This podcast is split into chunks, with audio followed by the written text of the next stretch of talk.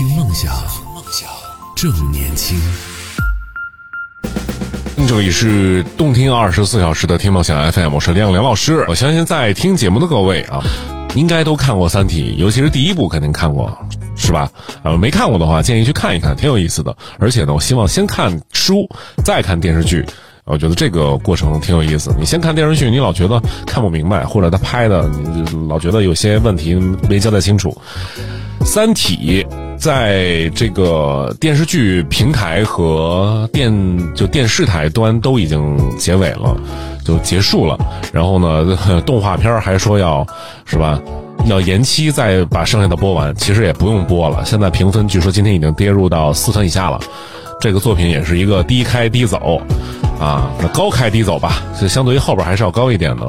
但说说《三体》这部这部作品，呃，我第一次看的时候，我其实没有太多感受，因为它里边有一个概念叫做物理学不存在了。说实话啊，难以理解，有点难以理解。但如果你就是初中啊或者高中经受过基本的。物理的叫物理就是教育的话，你慢慢琢磨其中的味道，你会觉得有点可怕。突然有一天，你被告知中就是世界上现在的物理学基本上是人类瞎蒙出来的。当然，它就是瞎蒙，它也现在在运行着，它也在被大家长期使用着。你现在在用的手机，你在用的，无论是打篮球或者干嘛，它都符合我们现在已经发现的物理定律。但告诉你，如果有这么一类人，他突然把这个规则形式改了，你现在的物理学根本就无法继续去做了。也或者换个角度说，我们现在人类的科技已经进入到一个瓶颈期了。我们无法再发现更简单的公式、更更漂亮的公式，原因就是我们其实没有掌握这个物理的真正规律。这个时候可能就真的挺可怕的了。你想想，我们第一次农业革命大概是在两千三四千年之前，我们的第一次工业革命是在一百一百两百年前在英国发生的。这两次技术性的革命，人类的就是根本性的革命，改变了大家的生产方式、生活方式，甚至是国家政体、国家形式以及所有我们熟悉的一切。当我们的现在这个社会已经开始，就假如它有一天它趋于饱和的时候啊，我们就要期待下一次的，无论是技术上还是理念上的一轮新的挑战、新的革命。但我们的方向在哪儿呢？不知道，这个就要在历史的长河里边去蒙、去碰。这个书里边也体现了很多的我们对于就是人类前就是未来前景的哲思，就是我们人类也许是命运就是幸过于幸运了，就在这这么多次的文化就是关键节点上，我们都做对了选择。但是既然是选择，就不会有人永远都幸运下去。也许我们现在没有再发现新的物理定律。就是我们已经开始走上了一个一个不对的路，开始没有那么幸运了。炭烧悠悠自己说，可能我们现在的公式过拟过拟合了，什么意思？我是一个文科生，是一个学会计的人，做做了广播，你不要跟我说一些太太理科的事儿，真的不太懂。但我能理解的就是现在。就是比如说，我们以前就是牛顿发明的力的力学公式，就是 F 等于 m 乘以 a，力就是等于质量乘以加速度，然后就是力的表达，对吧？呃，这个公式极其的简单，它讲述了很多的很多东西都能解释得通了。然后直到很久以后啊，我们发现了爱因斯坦发现了 E 等于 mc 方。曾经我好像看过一本书，说爱因斯坦对他自己的这个公式就是智能方式不是特别满意，因为他要比。牛顿的那个要复杂一些，因为它有一个平方，它不够简洁，但是它已经它能做到最好的了。但现在我们没有一个人再能做出来新的一个公式，而且在这个物理学界好像一直有一种说法，要将三种理论、三种就是就是立场的关系要进行一个合并，就用一个公式来说明所有的问题，叫做万能公式。但这个万能公式能做到的就是。两两结合无法做到三个结合，这就是我们现在的困境。这个小说一方面表达了这方面的担忧，这是一个挺开脑洞的担忧的。但实际上，真实世界的人类，我们现在社会每天都在经历着大大小小的科技变革，比如 Chat GPT 出来了，对吧？比如说，啊，破解游戏机的方式每天也都在变化，是吧？这现在人都不越狱了，居然开始用 Apple Store 买软件了，这不是一个科技的发明吗？是不是厉不厉害？他怎么就开始花钱了呢？啊，开玩笑。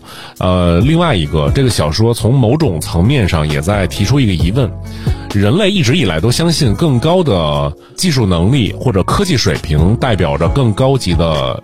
就是它的哲理方式，它的社会结构更高级，它可能比我们更加文明。这是人类社会所能模拟出来、预想出来的我们的未来。但真的如此吗？我们在面对一个未知的生命、未知的一个文明的时候，可能总是愿意充满善意的去跟它接触。比如在一九七一九一呃二十世纪七十年代的时候，人类。美国啊，代表全人类向太空中发了一颗卫星，那颗卫星带了一个金色的盘，那个金色的圆盘上刻着能够表达地球人掌握的科技的各种的一些，就是一个图示。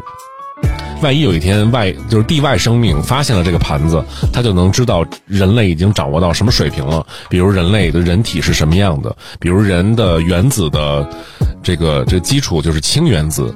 然后以及我们的数学呈现方式，以及那个盘上刻上了全世界，就应该是所有语言来说你好，以及它的语言的各种种类。当时的人就觉得我们要对外星生命要友好。可是为什么就那么确信外星生命真的愿意和你友好呢？也是由于那个因素，因为外星生命如果能解读我们这个圆盘的话，它就一定有更高级的社会社会组成形式，以及更高级的就是社会伦理，它不会跟我们争抢资源的。《三体》里边就讲了这么一件事儿。举个例子，你吃牛肉是因为你恨牛吗？不是，因为你只是需要吃牛肉。对吧？当三体人占领你的星球的时候，他需他是因为恨你才占领你的星球吗？不是，他必须得有个地儿来落脚而已。所以，我们太过于乐观和地外生命接触，乃至于我们总是有这样的科幻小说。我们终于遇到了外星人，外星人跑到我们地球上，帮我们解决了很多问题，以至于这样的科就是科幻作品层层出不穷。三体是第一个提出，也应该也不是第一个啊，就是提出这种疑问，并且。又产生出了更深邃的一个思想，就是我们对一个完全未知的文明都能够做到文明相待，那地球上和我们相同的人类，为什么总在发生战争？我们却从来没有去体谅过彼此，对吧？为什么会有侵略？为什么会有各种样的意识形态啊，或者人与人之间毫无意义的一些争斗？我们对自己友善吗？对吧？以这个心心理再去想地外生命的时候，我们不那个不得不打一个问号。就是所谓外星人，如果真的存在和我们的科技，甚至比我们的科技要高级的时候，这种情况下，他真的会友善对待我们吗？这真的是一个值得思考的问题。呃，《三体》这个电视剧。说实话，他拍就是他放出之前，我是不抱任何希望的。但我又深深希望他能拍好，因为中国应该有一个精良制作、用心制作、抛弃到各种商业元素、没有太多往里边植入的好的科幻电视剧应该出现了。因为长久以来，我们在这个领域的。影视作品真的很少，我们军旅题材有，家庭题材数不胜数，现在职业题材也有很多，谈恋爱题材也那也更是，对吧？多如牛毛。但是，一旦涉及到科幻领域，而且又在很大平台上重点宣传，好像真的是头一回，所以要开个好头。对于《三体》这部电视剧呢，我觉得应该是开了个好头。这个通过它的评分以及就是书迷、原著党的评价，我的评价，我觉得应该是相当好的。它能够完整的给你重述出来就很不容易了。所以如果没看过的话，啊，看过书没看过电视剧的话，去看一下电视剧；如果没看过书也没看过电视剧的，先看一下书，就看第一部就行，因为它只拍了第一部。我相信二三季应该也会出来，但我不确定二三季它会用一季的时候。就是时间来讲述一季的故事，我觉得后面的故事会更难讲，更能够给它影视化。期待能有更好的作品吧。呃，无论是这个就是科幻作品，还是科幻的衍生作品，比如舞台剧也好，电视剧、电影也好。哎，话说回来，《三体》的电影有在拍摄，或者又有通告在发生吗？我觉得电视剧已经有了，希望电影能够超越它，甚至起码平水平吧。听梦想。正年轻，正年轻，这里是听梦想 FM，听梦想，正年轻。